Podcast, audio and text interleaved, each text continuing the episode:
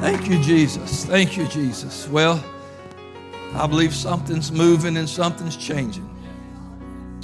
I believe God's calling this church to, to come up higher. You know, that's, that's where we're headed. One day we're going to be caught up. We're all headed toward that day where He catches the church away, but He'll just catch them away. He's going to catch them up. We're going to be caught up in the air. But right now, we're going to be sitting in heavenly places. I believe God's calling the church higher. It's funny how we can go higher but deeper. You know, but that, that, why is it only if you go down you go deeper? With the, with the church, the higher you go, the deeper you go. Because the Spirit searches the deep things. And it's going to be the Spirit that lifts us up. So, uh, as far as I'm concerned, the higher we go, the deeper we ought to go. And I think the church needs to continue to grow, to go deeper, and be what God has called them to be. We cannot stay at that first altar of repentance our entire life. We must move away from some things. We must grow from, from, from milk to meat. But there are some things you never leave, and that's Jesus. We don't leave what got us here. It's always amazing to me that to see people walk away from apostolic truth. I don't get it. And, and what's even more disturbing is to watch them walk away from apostolic truth and then go into another doctrine that's not even truth. Not trying to be ugly to nobody. It's just amazing to me that what saved you and washed you and filled you couldn't hold your attention long enough to get you all the way to heaven. Oh, my. Well, sometimes you just got to take the lid off that strong medicine, take a swallow of it. I don't want to let go of what saved me. Jesus called me out of darkness into his marvelous light. I'm not leaving him. Let me, let me read. Let me get to my lesson today. Thank you again for being with us this morning. Desire your prayers as I preach today. Unto the angel, this is Revelation chapter 2, verses 1 through 5. Unto the angel of the church of Ephesus, write These things saith he that holdeth the seven stars in his right hand, who walketh in the midst of the seven golden candlesticks. I know thy works and thy labor and thy patience, and how thou canst not bear them which are evil. And thou hast tried them which say they are apostles and are not, and hast found them liars and hast borne and has patient or patience, and for my name's sake has labored and have not fainted. Nevertheless, I have somewhat against thee, because thou hast left thy first love. Remember, therefore, from whence thou art fallen, and repent, and do the first works or else I will come unto thee quickly and will remove thy candlestick out of his place, except thou repent. I want to preach for a few moments today on this thought faithful to my first love. Would you pray with us right now, wherever you are, and stretch your hands and pray for your pastor this morning as he preaches? Precious Lord, we do love you today. You are our first love. And God, I pray today that you'll search our hearts with the light of your word today. Lord, examine us, Lord, in this place and show us where we need more of you. Today, Lord, bless this word and let it find good ground in your people so we can grow, be changed, and most of all, be ready to meet you when you come again. We ask this in Jesus' name. And everyone said, Amen. Give the Lord a hand clap of praise. Is he your first love this morning? Hallelujah. Do you love him? Do you love the Lord today? Praise God. Wherever you are today in here present, you can be seated. Thank you for being in the house of the Lord. I have worked on this and, and studied this and just rolled this around this week. Uh, as we head into uh, or head back into our churches and, and things, I know that uh, since at least since March 15th for us, we have done things differently than we had done in 13 years. We were having church online and doing things, and it was fine for what we were doing. And I'm thankful that we had the ability to do it, and it kept and helped keep our people connected. But I do believe that that season is drawing to an end. And I feel like the church is coming back together again. And I believe that it's right for the church to come back together again. What I do worry about is that did this time of pandemic remove me from my first love? When I read what he said here to the church in Ephesus, uh, there can be nothing better than to get a pat on the back and a well done from the Lord. He said, I know your works and your labor and your patience how you cannot bear them which are evil. You have tried them which say they're apostles are not found in liars. You have borne, you have had patience, and for my name's sake you have labored and you have not fainted. You are still working, you have not fainted. But then in verse number four, just as he did with that rich young ruler, he let us know there was one thing we lack, or that these people were lacking. I have somewhat against you because you have left your first love. And what I realize here is that while we do believe that faith and works must be together, that I do believe in working for the Lord. I do believe we are workers together with Him. I do believe in putting my hand to the plow and not looking back. I believe if a man will not work, neither shall he eat. And I do believe that we should work for the kingdom of the Lord. I do believe that our labor uh, will not be in vain in the Lord but my works will not be a factor. No matter even if I am still doing them, they will not be a factor if I have left my first love.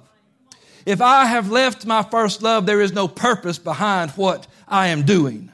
It is empty works. If I am not doing it to glorify the Lord, if I'm not doing it to fill up the kingdom with souls, if I am doing it for my own pleasure, if I'm doing it for my own name, for my own ego, for my own pride, if I'm doing it for the hand claps of men, if I am still in the middle of it, my works are empty because I have left my first love.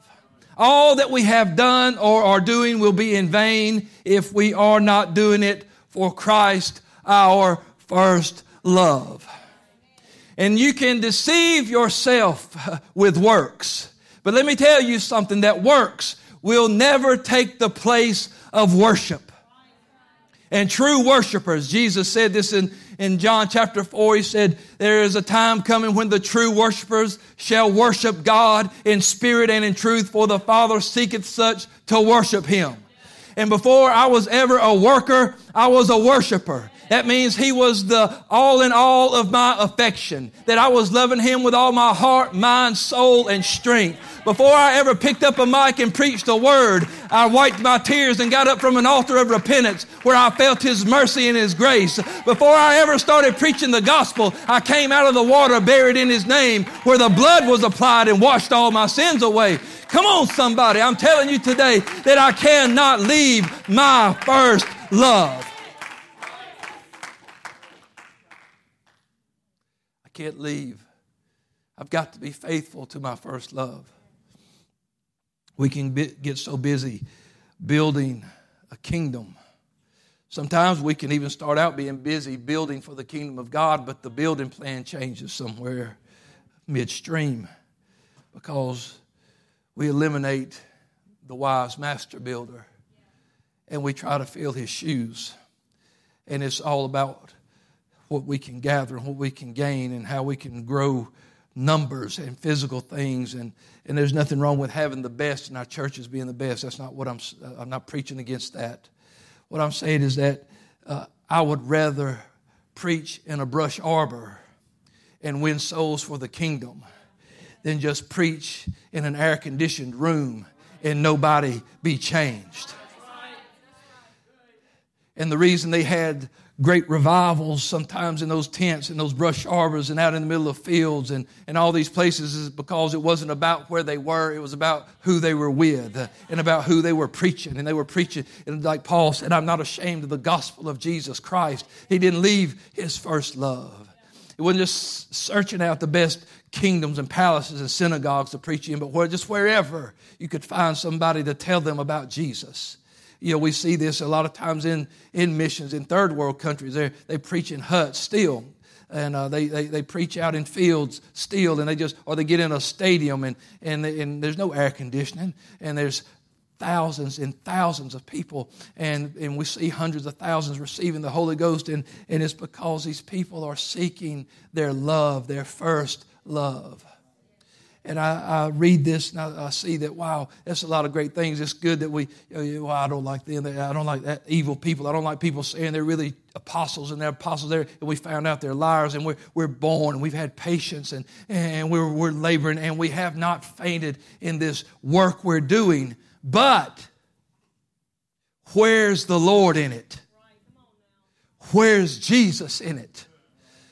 Oh, I'm going to change the world with this. It won't change nothing if Jesus is not in it. Well, it, it, it, might do some temporary things. You might, oh, I'm going to do this and pa- get a law passed, and I'm going to do this and get a, a, law enacted, and I'm going to do this, and, and it's going to be a, a new uh, corporation and a new committee, and it's going to help people do this and do that. And it's good to have helps in this world. But I want to see people saved and going to heaven. And I want to stay saved and on my way to heaven. Well, if you do all those things, Pastor, that's where you'll be. Ah. Because Jesus said there'd be some that said, Lord, didn't we do many mighty works in your name? The name above every name. The only name whereby people can be saved. And he will look them in the face and say, I never knew you. You called on my name, but you never invited me to the service. You wrote books in my name, but you never asked my input. Oh, you did this and that, and you marketed my name, and you used it as an attraction and you used it to get people to come and you used it for a bigger building and you used it for a jet airplane and you used it for stadiums and you used it for this, that, and the other, but you never invited me. It's going to happen. I must be faithful to my first love. Jesus said that the first and greatest commandment is this in Matthew 22 Thou shalt love the Lord thy God with all thy heart, with all thy soul, and with all thy mind. It's only love if these three are in sync. You cannot contract out your heart and say, I'll just love him with all my mind and with all my soul. It can't just be, well, I got him in my mind. I know what I think about God. There's a song we used to listen to back in the 90s. I believe it was Bryan Duncan said, I got to get him into my heart and out of my head. I got to have him in my mind. I need all my thoughts to be brought, in my imaginations to be brought into captivity. I need Christ. I need to love Him with all my mind. I need to love Him with all my soul. I need to love Him with all my heart. It's got to be all three. I can't contract out my mind to the world, but then say I love Jesus with all my heart and soul. Because that's what people do. Oh, I got Him in my heart. He lives in my heart. And my soul's going to be saved forever. So, uh, but what about your mind? What are you thinking about? What's going on? Here's what Jesus said when he quoted Isaiah. He said, This people, his people, he was talking about his people, this people, oh, they draw nigh unto me with their mouth, and they honor me with their lips, but their heart is far from me. And let me tell you this today, and you, you can write this down. This is, and if somebody else has ever said it, I never heard it. This is what the Lord gave me. You can say what's on your mind, but you will live what's in your heart. Well, I'm just going to speak my mind. That's the problem. You can say what's on your mind. You can speak your mind. You can give people a piece of your mind. And that's the problem. We've been giving away our mind to things that we shouldn't be giving it away to, and it's affected our heart. And that's what happened with these people. They, oh, they honor me with their lips. You can say stuff that's in your mind. And they honored him with their lips, but their heart was far from them. Let me tell you, Jesus is after that heart. That's where your love is at. Uh, that's where that love comes from. You got to love Him with all your heart, with all your mind. And hey, here's the thing maybe He said heart first for a reason. Because out of the heart are the issues of life. And we are warned and, and encouraged keep your heart with all diligence. Because as a man thinketh in his heart, if you got it right in your heart, then your mind will follow. But if it's only in your mind, then you're only honoring with your lips, but you'll never live the life that Jesus wanted you to live. And there's so many people today that across their lips, oh, I love him. Oh, I serve him. Really? But your life will tell the tale. I can say what's on my mind all day long, but it will be what's in my heart that I live. And if I love him like I say I do, there is a test to prove it. Jesus said, Here you go. Uh, well, we know this. He said, If the world's going to know you're my disciples, they're going to know it by the love you have one to another. But here's how I know you love me if you keep my commandments. John 14 and 15, Jesus said, If you love me, keep my commandments. Don't just talk about me. Don't just post about me. Don't just print me on a t-shirt. Don't just put me on your bumper sticker. Come on. Don't just, don't just sing about me. Uh-uh. Don't even just preach about me. If you love me, keep my commandments follow my word. If we love, the scripture says that we must love not in word only, but in deed. It's not enough for me to simply say, I love you, Lord. I must pick up my cross and follow him daily. I must follow him and love him and serve him and obey the word of God. I do not want him to say, I know you started a church. And I know you baptized a lot of people. And I know y'all had a great campus ministry. And I know that people were from other places that are getting baptized and filled with the Holy Ghost. You did all these things, but somewhere along the way, Pastor, you left your first love. You started counting up all the good things you had done and you forgot to simply pray or talk to me or search me. You, you figured, well, I've, I've been riding this bike long enough. I know how to do it. And you left me out of church. We must be so careful that once we have been born again and, and once we get a little bit of knowledge and a little bit of revelation that we start thinking, I can do this on my own. I, I, I don't need pastor anymore. When you start thinking you don't need ministry, you're moving away from your first love because God gave apostles, prophets, evangelists, pastors, teachers for the perfecting of the saints that they could all come into the unity of the faith. Woo! There's so many things, if we're not careful, will move us away from our first love. I see people taking shots at the body today. Body shots. Oh, the church is failing in this and the church is failing in that. But let me tell you something. I love the church because the church is the body of Christ. I love his people.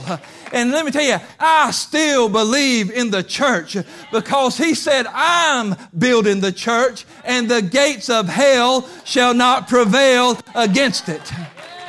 And if the gates won't prevail against it, neither will the pandemic. Hello. If the gates won't prevail against it, neither will the government, neither will the world. You can't say you love him if you don't love his church. And sometimes you might not agree with what they're doing, but hey, you don't always agree with what he's doing, but you don't speak against him. Then you better take your mouth and your opinions off of the church. I want to be faithful to my first love. And let me tell you, when I came into the church, and you know it's true, whoever you are, anywhere, if you're listening to me today, when you came into the church, they wrapped their arms around you, they prayed with you in the altar, they counseled you, they were there for you, they married you, they buried your dead, they dedicated your children, everything you ever done, it happened in the middle of that church. Don't go talking against the church. Keep your mouth off of God's people. You might not agree with it. That's all right. You might not agree with your organization that you're part of. That's all right. But you ain't got to run them down and take shots at them. Just leave it alone and follow Him. Well, I got a right to my opinion. You know what? The one who started this book speaking, when it was time for him to do his greatest work, spoke not a word. Our Bible starts out with him speaking. The only word of God we got in the very beginning God said, God said, God said. And when it was, he was false accused and ridiculed and mocked and all lied on and all kind of things were happening, he spoke not a word. He could have, but he didn't because it wouldn't accomplish anything it would only hinder the work he was there to do. We've got to stop talking against our first love. And we've got to make sure that we are keeping his commandments. When we speak our mind, we hear ourselves. And then we convince ourselves. But then we deceive ourselves. We must not leave our first love. Jesus said in Matthew 6 and 21 For where your treasure is, there will your heart be also. We talk about that parable of the field, and the man finds a treasure in that field, and he sells everything so he can buy that field because he said, This treasure is worth it all. It's kind of like Paul saying, I got rid of all things that were gained for me. I counted all lost that I might win Christ. Ain't nothing, I ain't holding on to nothing that'll keep me from having him. May ask me, ask us all the question today, is Jesus still where your treasure is? Is that still where your treasure's at? Is it still why why do you follow him and why do you serve him? Is it because you love him? Or is it for the fish and the loaves? Is, do you love him and do you serve him and follow him just because of what he can give you, or is it just simply because I love you? We always say his love's enough for me. But do we mean that? As long as I know Jesus loves me, I'm okay. But do we is that just coming out of our mind or is that coming out of our heart? I don't want to leave my first love. He said, if you, you find yourself like that, he said, you need to remember where you fell from. The Bible says, though a good man fall, sometimes the very best of us, we can let things creep in and lure us away from our first love, and that puts us in a fallen state, according to what Jesus just said. Remember from where you are fallen. You were here, now you're here. You got to get back to here. Repent and go back and do the first works. Go back. Even the, writer in the scripture said, Call to remembrance the former days after you were illuminated, how you endured a great fight of afflictions. You just, boy, it, nothing, it didn't matter what you were going through because you had Him. It was all about Him. Oh, oh, to just get back to that simplicity there, that if I have Him, I can do all things through Christ that strengthens me. If I just have Him, if I'm with Him, I'm going to see things happen. If I'm with Him, things are going to work out. As long as I'm with Him. So repent and do the first works. He said, Well, I'm coming quickly. The Bible says He's coming quickly to gather a church. And I'm, i want to see that. But I don't want Him to show up quickly and take my candlestick. I don't want him to. He said, We're the light of the world. A candle that's lit. You don't put it on a bush. I, I, we're the light of the world. You put it on a candlestick and so everybody can see it.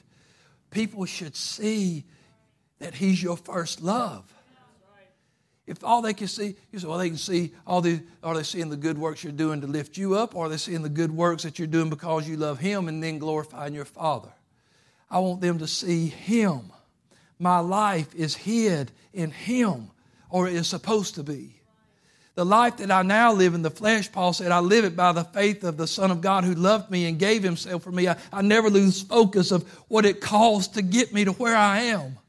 I don't want to lose sight that it was His blood that bought me, that it was His sacrifice on that cross that saved me. And I don't want to forget that the only reason I'm here today is because of the grace of Jesus. And I don't want to get so busy building a kingdom here of my own hands and, and, and deceiving myself, thinking I have built this for the Lord when He was never even a part of it.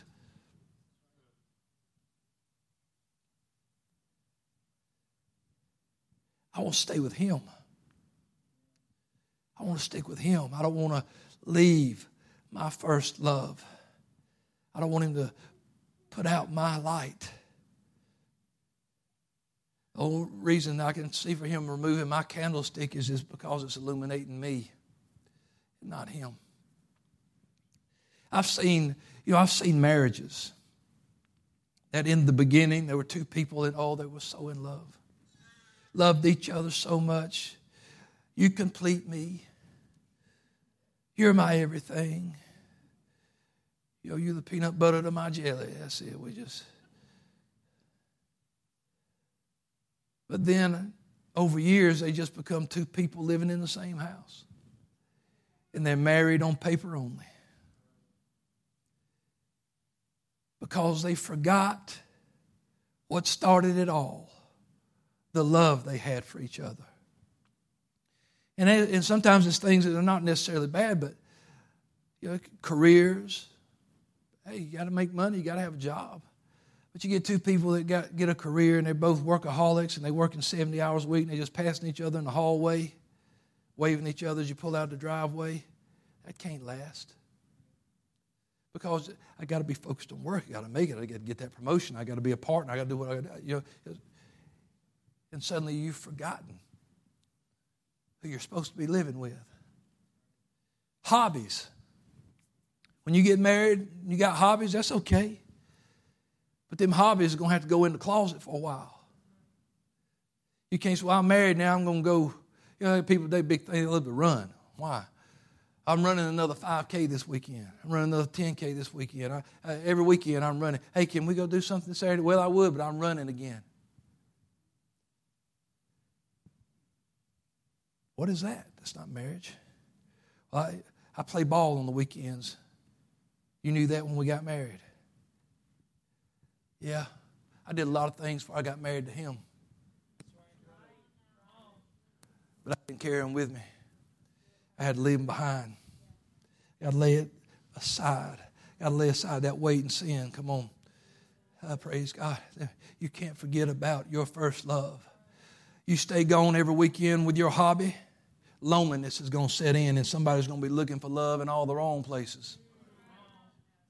And then you're going to end up uh, filing papers. Paul said in Ephesians that Christ and his church are the image of a husband and wife. when we, when we look at that, he's teaching about the husband and wife and their duties. And he said, This is the exact way that Christ loves his church. So we can't forget about our first love, Christ Jesus the Lord. We cannot forget who he is to us. We've got to hold on to him.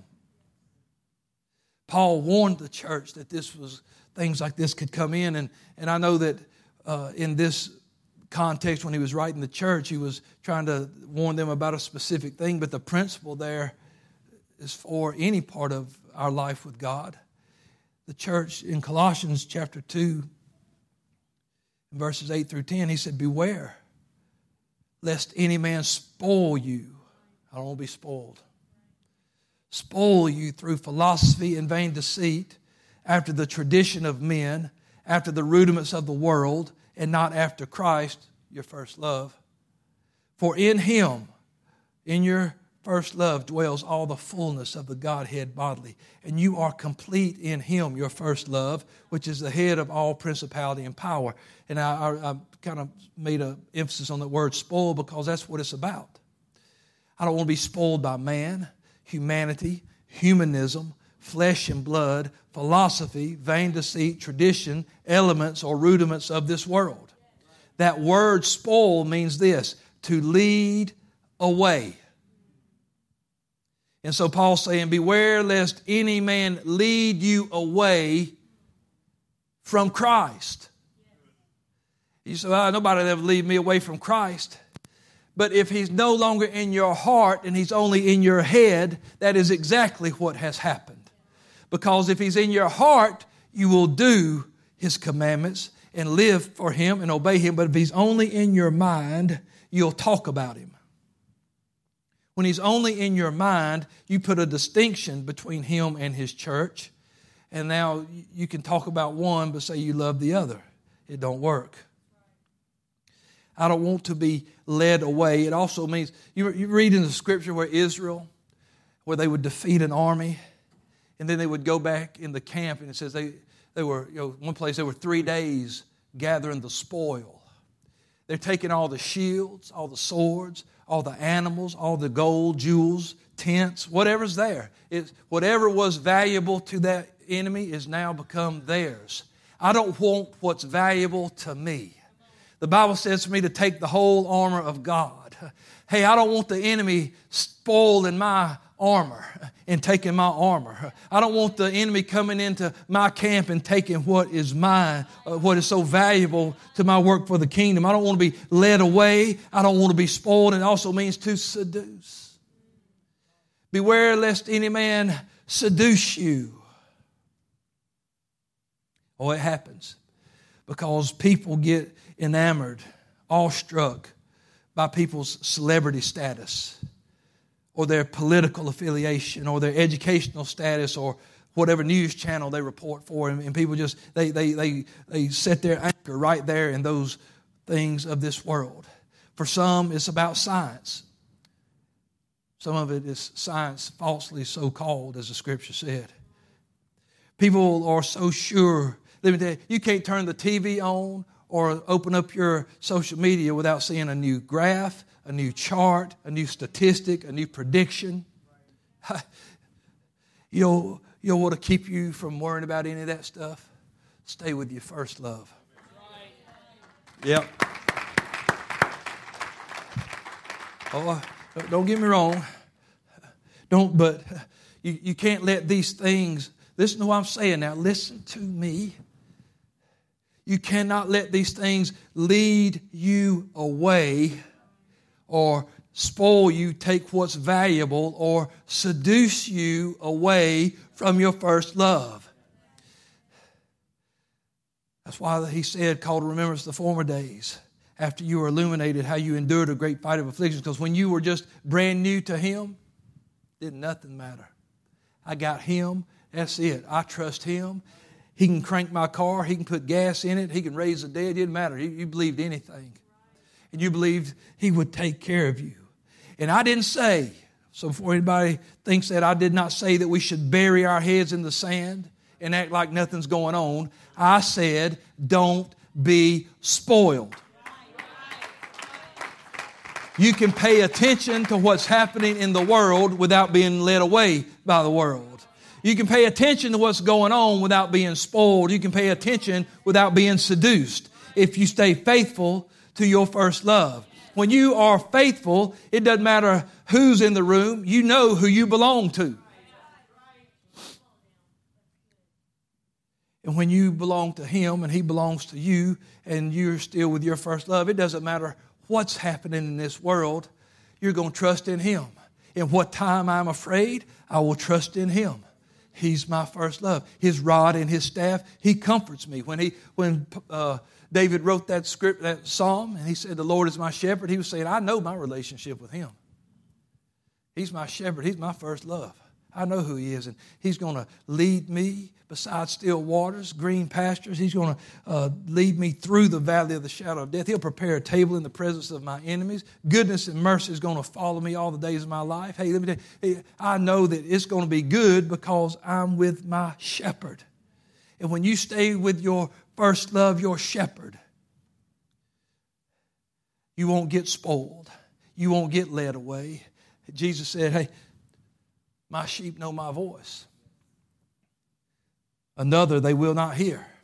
When you stay close to Him, you ain't got to worry about being pulled away to somewhere else. Paul warned the church don't be led away from Christ, your first love. It is not the time to cast away your confidence in Him. I know that's what, what is happening. Hey, I'm not foolish. I know what's happening in the world today is real, but it is absolutely no more real than the God I serve or his power. It is no more real than a fiery furnace. It is no more real than a den of lions. It is no more real than the issue of blood or leprosy. It is no more real than blinded eyes. It is no more real than the situation of having no food in the wilderness. It is no more real than the stormy seas that he calmed. It is no more real than the demon possessed man he delivered. It is no more real than Lazarus dead for days. It is also no more real than the persecution of the saints in the book of Hebrews. But they wouldn't leave their first love it said that Moses chose to suffer with the people of Christ. He chose to esteem the riches of Christ greater and would suffer with the people than choosing the treasures of Egypt. He, he, he chose Christ. He chose his first love. And you know, when you read about those, uh, those heroes of faith, it says that they were tortured, but they would not accept deliverance that they may obtain a better resurrection. No matter what they were doing to them, pulling them apart, feeding them to lions, just cutting them open, burning them at the stake. It said, There ain't nothing you can do to make me leave my first love. And the church endured that. The church survived that. It says, These all died in faith. I know there are real facts. I know there are real events, and I know that there is real data. But if we are not very careful, it will and can lead us away from our first love, which is Christ. It can spoil us. We are not tempting God and trying to be foolish, but we will continue to trust Him. Now, the world does not, listen, the world does not want you to trust God. That's why their number one mandate is to shut down. We did that because we wanted to, to help our community, be a part of things, and seem like we and we've done our part. We've obeyed what the governor said. We've obeyed what our bishop said. We've done things and, and done, but times are changing. Something's moving. Something's changing. Things are about to start happening. The church is coming back together. The church is coming back together. And guess what? God's going to take care of it. God's going to take care of his people. Because you know what? Not only is He my first love, we're His. He loved us first.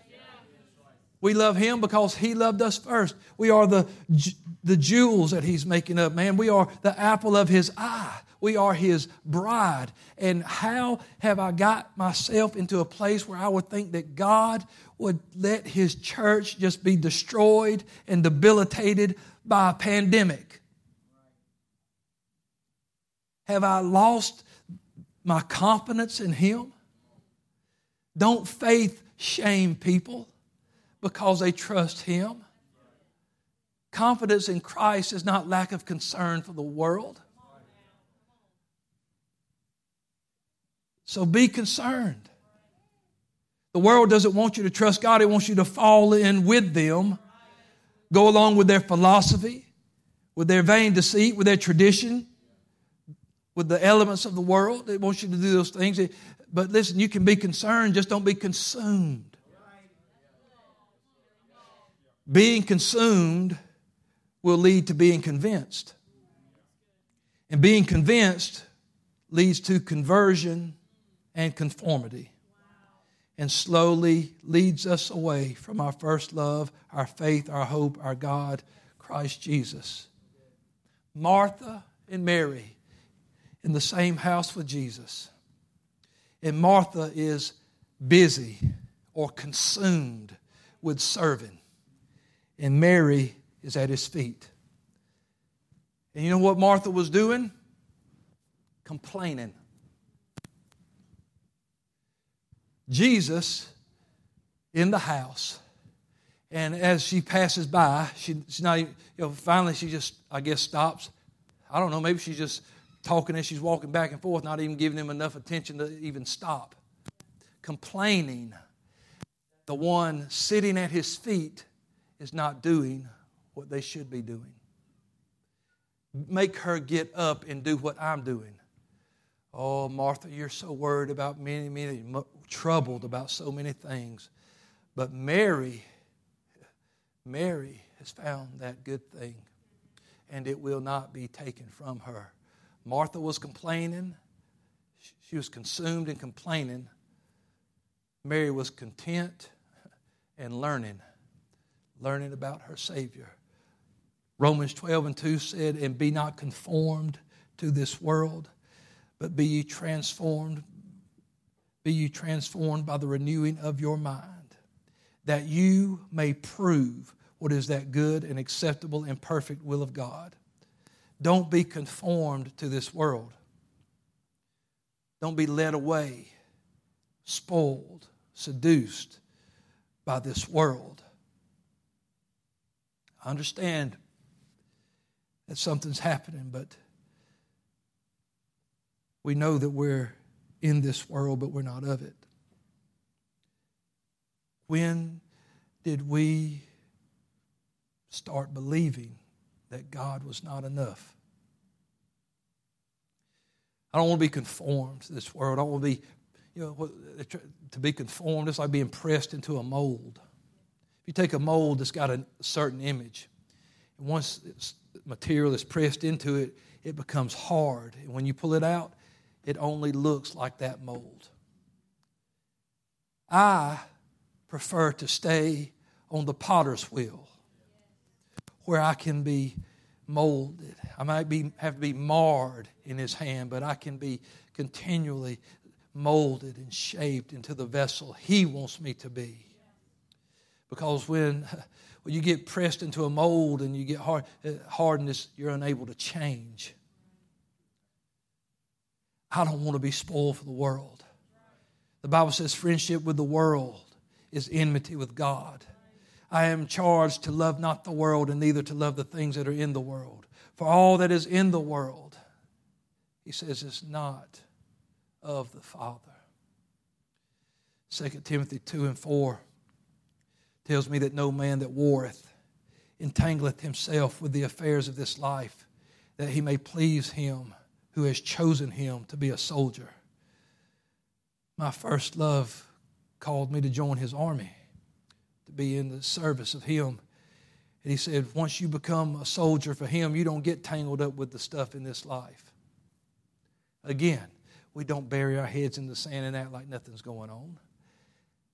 He said, don't get tangled in it. When you get tangled up in something, it hinders your walk.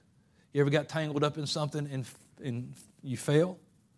You ever been walking through the woods uh, going hunting and you get tangled up in some briars and fell flat on your face? Yeah, mm-hmm. it happens.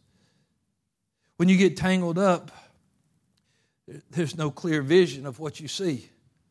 You ever had somebody hand you a four or five electrical drop cords? You can't even tell how many they are. They've just been wrapped all the pieces. You know, they're intertwined around it. They're tangled up, and and it's it's almost easier to just go buy a new drop cord because you can tell it takes time. Or or, or you ever uh, had had your clothes get wrapped around that thing in the washing machine, all tangled up, and you try to pull them out, and you you spend 15, 20 minutes trying to untangle your clothes without ripping them.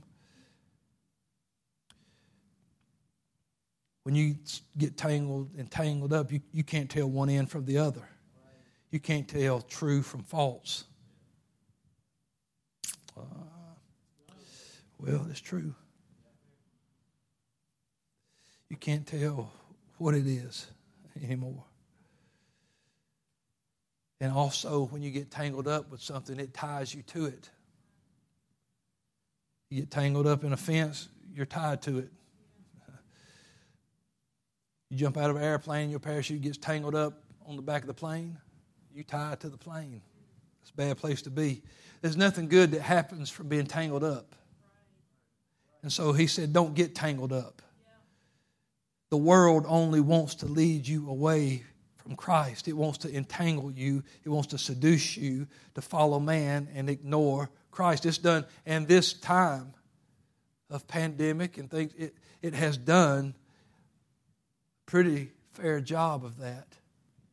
Because here's some things, the number one thing that I, one of the things I love so much about Christ in this world is this, is that the unity that comes in Christ. But I said this from the beginning it won't be the number of deaths that this virus, the people it kills, that's going to be the tragedy. It's going to be the division that it puts among the church. Romans 12 and 5 says, So we, being many, are one body in Christ. But the world's trying to lead us away from Him. And if it leads us away from Him, and every one members one of another.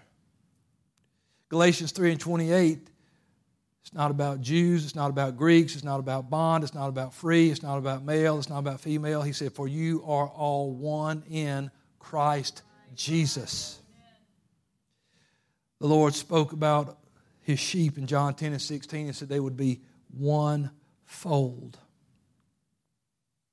One fold. But here's what's happened is that the world is filling people's minds with all this stuff. Oh, it's science. It's real. It's on a chart. It's on a graph. Fox News said it. CNN said it. This one said it. That one said it. This, this uh, actor said it. This singer said it. This sports star said it. It's got to be true. And it's causing people who are Holy Ghost filled and, and have loved one another to not even speak to one another again. It's pulling people away from their first love. But Jesus told me that we have power over all the power of the enemy. Now, that statement means he gave us more than just power over immorality. Because see, we automatically apply it to drugs and alcohol, addiction, pornography, unfaithfulness, you know, things like that. But you know, one of the greatest power and tools of the enemy is division. He wants to separate you from God. That's what he did in the beginning. He wanted to get Adam and Eve away from God, get them out of that garden, get them away from fellowship with God, and tell them anything, lie to them, just make them believe anything other than what God said. And that's what has happened in this world today. But we need to be encouraged because the Lord gave us power over all the power, even over this power of division. If we will repent and do the first works, love Him, get back to our first love, and then love one another. Let brotherly love continue. Hello. Yeah. Love your neighbor as yourself. Yeah, if we'll start getting back to these things, if if we would get kingdom minded, we say, Thy kingdom come, thy will be done in earth. If we would just get kingdom minded, uh, me, me and my brother were talking about this the other day. I said, you know, if people could just get kingdom minded, the rest would fall in place. Whew. But when this world hit, gets hit with something, every four years, Here comes division because it's election. Politics divide us. Hey, you know? And then, and then, oh, people are so ignorant because they stay away from the love of God and the love of Christ. And then we get uh, incidents of racism, things that happen, and, and boom, we get divided again. And, and it's those of us that are fighting so hard to stay unified, is, but it's driving a wedge between people. And then here comes a pandemic, and everybody's got an opinion, everybody's got a chart, everybody's got a reason, and it's trying to divide us and lead us away from our first love. All these things are real and in our world. Politics are real. Unfortunately, racism is real, and unfortunately, this pandemic is real. I should say, unfortunately, politics are real. I don't like none of I don't like none of it. Because and people say, "Well, you're just unconcerned." No, I'm not unconcerned. I'm just not consumed. I don't live my life like that. I love people, all people. I love Republicans. I love Democrats. I love liberals. Hey, you know what? I, I love everybody. I love drug addicts, alcoholics, homosexuals. I love them. I love people of every color. I love people of every country. I love people of every language. I love sick people. I love well people. I love people that wear masks. I love people that don't wear masks. I love people that are gathering. I love people that ain't gathering. I just love people. I'm not going to get consumed and change who I am and become some image of some lesser image of what God made me because of the world. I'm not going to get pushed into their mold. I'm not going to conform to the world and say, I've got to hate them because they don't look like me, or I got to hate them because they're not doing what I'm doing, or I got to hate them because they didn't vote for who I voted for. Ah! Shame on the church if we ever get away from our first love. Because when we get away from Him, that's exactly what happened. But the sad thing is, that's going to cost you more than relationships on this earth. It's going to cost you eternity. He's going to move your candlestick. He's going to remove it. I'm coming to my last page, I think. I'm, I'm trying to finish, baby. Paul went on to say in Colossians 2 and 9, telling us that all the fullness of God dwells in him bodily. He's God Almighty. He's the Savior of the world. He's the King of Kings. He's Lord of Lords. I'm going to stay with Him. He purchased me. He loves me. He's my be- hey. My beginning was with Him. I'm going to make sure my ending will be with Him. I am not leaving my first love. And then He said in verse ten, and we are complete in Him. Oh, you get outside of Him, you leave your first love, you are no longer complete. You may say, I got this and I got that, but you will still hear words echoing in your mind one thing thou lackest. I have somewhat against you. That's what you're going to keep hearing. I got this, I got that, I got all these things, and we're doing all this. That's fine. But if he is not involved in it, you're still going to hear him say, Nevertheless, we are human, but we are not only human. We have received power. After that, the Holy Ghost has come upon us. We are the light of the world, the salt of the earth, and we are created in His image. And now is not the time for us to walk away from Him or cast away our confidence in Him. Psalm 20 and 7 said, Some trust in chariots, some in horses, but we will remember the name of the Lord our God. We can't say, Well, I trust God, but that don't work. It's got to be, I trust God, period. Well, I trust God, but, well, then you really don't. Your mind's saying it, but your actions are not. We can't say, I trust God, and then act like we don't. I trust God, but da, da, da, you can fill in the blank, whatever. it's I trust God, period. I trust Him, period. Some trust in chariots, some in horses, some trust in, in science, some trust in medicine, some trust in government, some trust in celebrities, some trust in their own selves. But I am going to remember the name of the Lord my God. It's His good pleasure, it says, to give us the kingdom. Thank God. But guess what? Flesh and blood cannot inherit the kingdom of God. He wants to give it, but you'll never inherit it as long as you stay stuck in your humanity. humanity, humanism, I can do it on my own without God, cannot inherit the kingdom of God. That's why we're born again of water and spirit, so we can be changed in the moment, in a twinkling of an eye, to get our inheritance that is undefiled and fadeth not away. We've got to stop clinging to humanity and trusting it more than we do Christ. Peter got caught up in that, and with the keys freshly in his possession, rebuked because he rebuked the Lord. Holding the keys to the kingdom. Get behind me, Satan. Well, you see these keys. I can't be Satan. I got the keys to the kingdom. Whenever I stop being your first love, you start telling me better. You can dangle them keys and rattle them all you want to. They won't profit you anything until you get on board with my plan. You savor the things that be of men. Pat, pat. Had to straighten him out, remind him who his first love was. Well, I got the keys now. I'm something. Well, I've been walking with him for a few years. I got the keys. Everybody heard that? Everybody heard when he said, Get behind me, Satan, too. Yep. So let me tell you, you can get rebuked with the keys in your hand.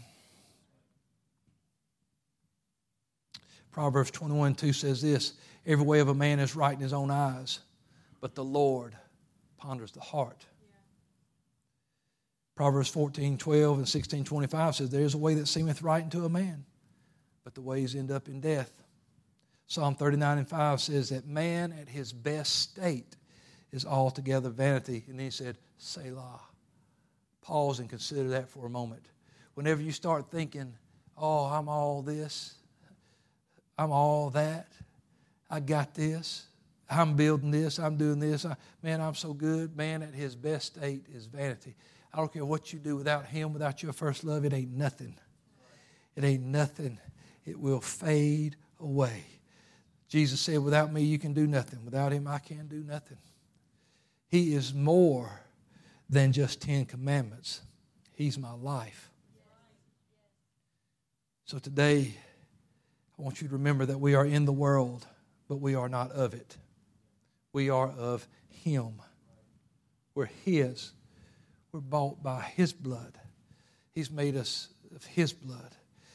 We belong to Him. We're baptized into one body by one spirit. We belong to Him. We are grafted in the vine. Let me tell you, we belong to Him. The Bible says, glorify Him in my body and in my spirit, which are His. Now, I am mindful of laws. I ain't talking about people being outlaws. I'm mindful of laws, I'm mindful of governments, and I'm mindful of the powers that be because that's His Word. I pray for our leaders, I pray for our governments, but ultimately, because He is the head of all, of all principality and power, ultimately I trust Him. My life is hid in Him, and my life will be governed by the head of the body. I serve, I live for, and I obey Christ. Honey, you can come to the music. Paul said, In Him we live, we move, and we have our being. We're nothing without Him. He loved me, gave Himself for me, never forsakes me, and He's coming back to get me one day. I'm not going to be led away from my first love. I'm not going to be seduced. The scripture said in the last days that evil men and seducers will wax worse. Some you can just tell they're flat out evil, but some of them are slick, got good words, good speech, and they seduce you. I'm not going to be led away and seduced and then become spoil or prize for this world. Beware lest any man spoil you through philosophy vain deceit. Stand with me. And this morning, I remember the song of Solomon 6 and 3. I am my beloved's, and my beloved is mine. And that's the way it's going to stay. I love him because he first loved me. I am my beloved's and my beloved is mine. It's not just going to be, listen, He's going to love you for eternity. He said, I have loved you with an everlasting love. There will never be a day that He don't love you. I don't want there to be a day that I don't really love Him. Oh, but I say it all the time. Saying it ain't meaning it. Saying it ain't portraying it. Saying it ain't walking in it. I want to do more than just say I love Him. I want to follow His commandments, keep His commandments. So I don't know where you're at today at home. Maybe you can find a place you need to pray. Maybe you can examine yourself and just, it's not a rebuke. Man, God's, look how much the Lord loved that church. He could have just let them go on in their, in their error. But He said, I'm not just going to scold you. I'm going to tell you about the good stuff you're doing, have done, and are doing. But just so you know, I got somewhat against you. You've left your first love. And we got to correct that. Isn't God so wonderful to correct us when He sees us drifting, bring us back in line? When we start veering off to the left or right, that He gets us right back on that straight and narrow. I'd rather, hey, I would rather, the Bible says, whom the Lord loves, He chastens. I would rather Him uh, no chastening for the present time seems pleasant, I know. But I would rather Him correct me than for Him to just let me be lost. So I'm asking you today, wherever you are, those that are here, those that are at home, wherever you might be today, that you find a place to pray and examine yourself. And we're going to, when we close, we're going to turn that off. We're going to open our altars here for those to pray uh, for a few moments before we do anything else, but I want us all to have time to respond to this word today and search ourselves. So we're going to pray for those that are at home and dismiss the home crowd, and then we're going to open the altars here. So let's pray together for those at home. Precious Lord, I thank you for your word today, and I thank you for, Lord, being so mindful of your body, of the church. Lord, I want you to help us and help those that have heard this word today that we might examine ourselves. And if we need to repent, God, and turn and get back to those first works, that we will do that. Lord, that we'll find ourselves back in the place where we trust you above everything.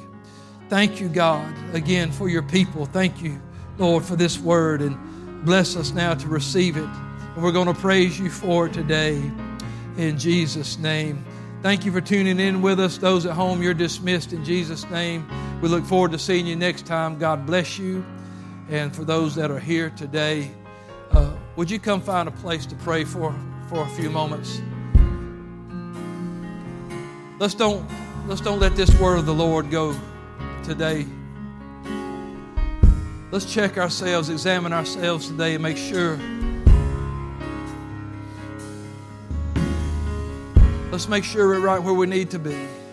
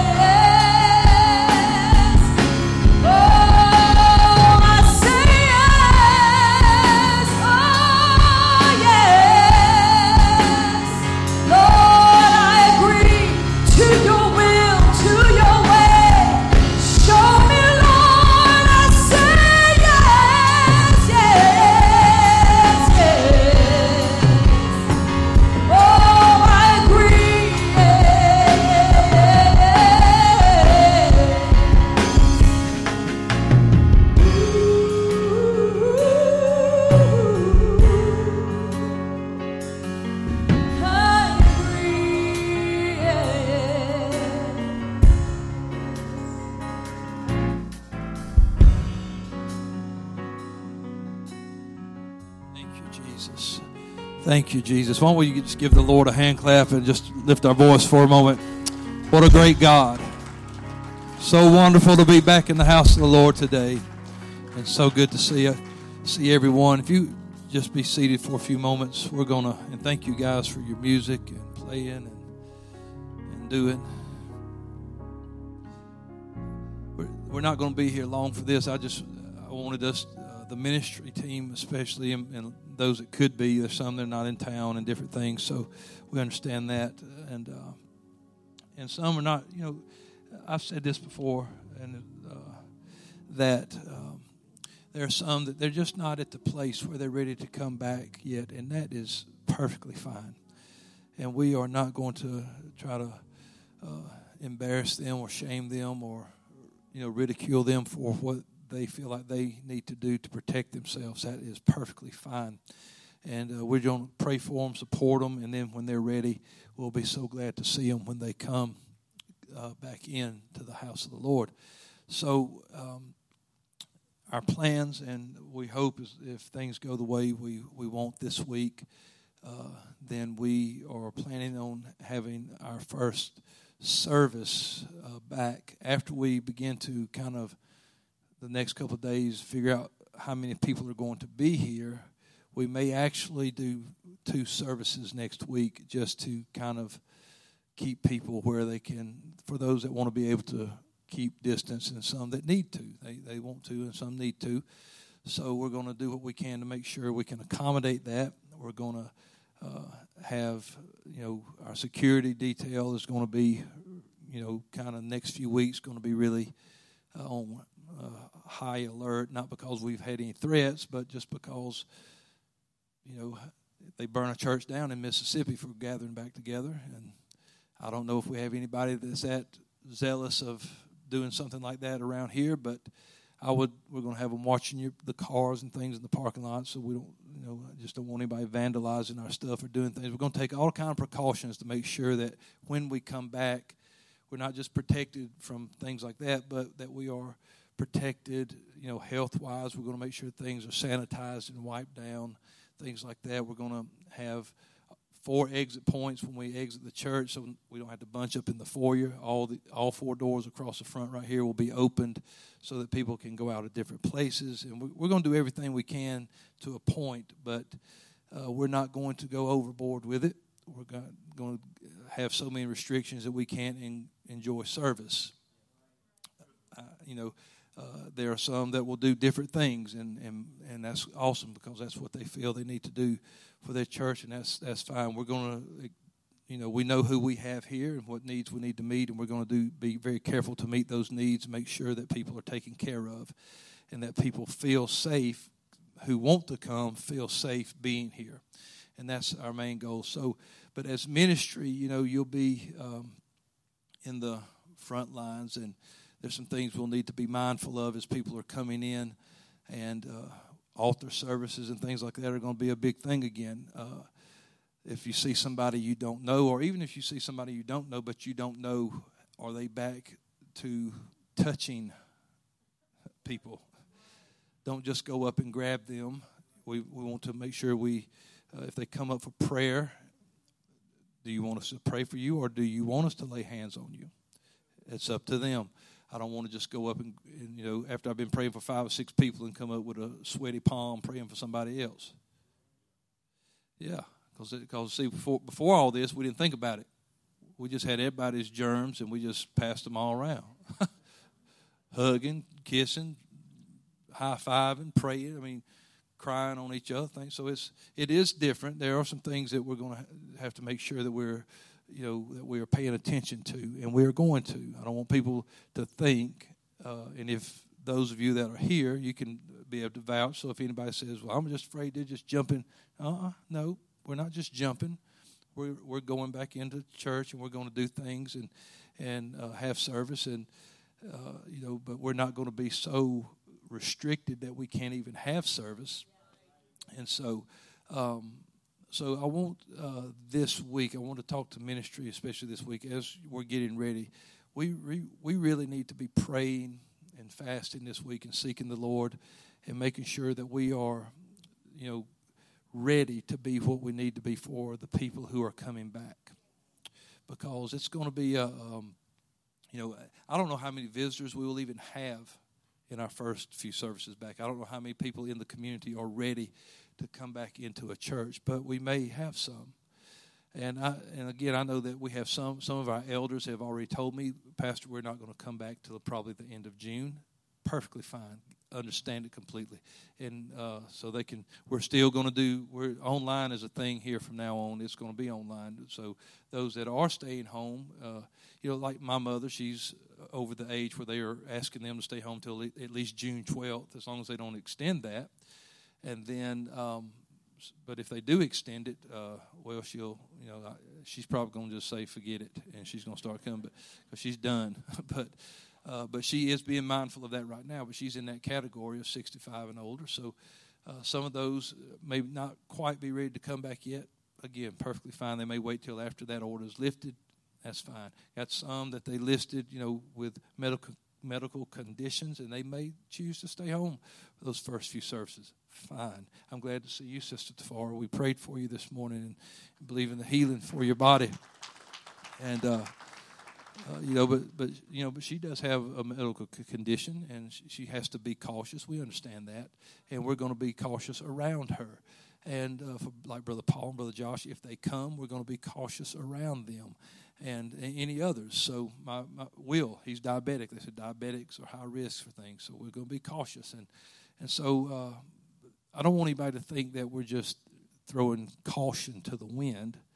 I hope that these last few months, uh, since March and April and now May, that you can that people have seen we have done what we can do to accommodate, but it's just too obvious, at least to me, what I see now, that this thing is it's going away.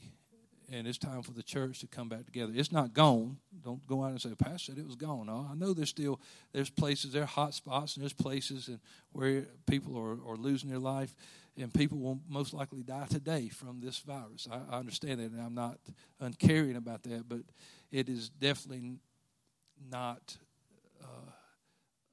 to a point that it has to keep us inside anymore. Uh, so we're to not uh, we're to get back to having church. We're to get back to serving our community, and uh, you know our, our our kids and our young people have really missed out because of you know camp season is closed here in Georgia. There's no no uh, junior camp, no teen camp, no senior camp. So camps out. Camp meeting may even be out. So we don't even we don't know yet, but they're still debating on that. So they've missed camps um, this year. Uh, we haven't, you know, we were supposed to have our vacation Bible school. We haven't been able to have that, and they've missed kids' power hour and things. So our kids, you know, uh, of course, they've done a great job online, and they, I think they had a kangaroo last week. They got the on their Zoom chat, so they they've been very innovative and they've been very creative with the kids ministry to keep them connected and informed doing things. But uh, so we're we're still we're not bringing kids services back right off the bat. Uh, your kids will be welcome in these services, but uh, I feel like probably mid June, end of June, we'll probably come back to our kids services. We're going to keep an eye on things, and then get back to having kids services. And when we do that, we will still make sure that they're in an area where they're safe. may not be in our little Sunday school rooms where we're all packed in. Might be out on the gym floor be utilizing that kids sanctuary more so they can spread out a little bit. But we will get back to having, and if we have to just have a kids service in here so they can spread out, we'll do that. But we're going to take care of our kids. So I want y'all to know, kids, we love y'all and we we ain't forgot about you. We're going to make sure y'all are taken care of. So uh, I hope you know that we've tried to do our best during all of this. It's it's been weird because it's you know, we don't see each other and all all the time, and some of y'all I haven't seen since I guess March. so I'm glad to see you. But I do hope you know that we didn't just say, "Well, here's three months of we ain't got to do nothing but show up and preach online every once in a while." It's been on our mind every single day. What do we do? And uh, I hope that we have done well. We've tried our best. That's all I can say we've tried our best, and now we're ready to get back to having church. So, so I want to say thank you all uh, for being here. Again, you know, uh, Brother Mike, I'll probably get with you guys some of the security this week. We'll talk about some things before Sunday gets here. But uh, for the rest of our ministry team, next week, be prepared to be here and have church. Yeah. Yeah. Bring your family, bring your husband, bring your wife. Uh, uh, Brother Nathan's got a new little addition to his family, a very pretty little girl, and so bring you know as long as y'all are comfortable with that. You know, people got little babies, man. I want to, but that's up to you. But uh, I think she I think she met everybody at the outdoor service anyway. Uh, so she's she's already been in touch with this group. But um, so let's get ready to have church and that means we need to get back, make sure we're we're praying, getting ready. Monday night prayer. Well, it is the holiday Monday, so I don't know how many people are going or doing whatever you're doing, and we normally don't have when it's the holiday falls on that Monday. We normally don't have prayer, so uh, we will not have prayer tomorrow night. So people that are cooking out and doing things and stuff, they won't feel pressured to try to rush and be here if they're doing things with their family. Uh, but Wednesday night is back on for regeneration and adult class so please be here for those things. And um, and then it won't be very long. We'll be back to Wednesday night for the kids as well. But other than that, Monday night prayer, or are they doing ladies' prayer? Thursday at 7, ladies' prayer will be here at the church. So, ladies, uh, we're, we're just fixing to get back to having services. You know, we're going to get back to prayer and prayer meeting and, and getting services. We're going to look and see probably a little farther on, uh, but uh, we're going to get a revival scheduled with Brother Smith or somebody and get some get some things going. We're going to get back to having church, and so uh, you got to trust the Lord.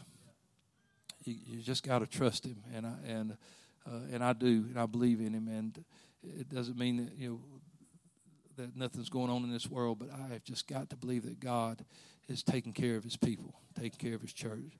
I appreciate our church and I love our people, and I thank you for all you've done and being faithful to the online things and and uh, being faithful in your giving.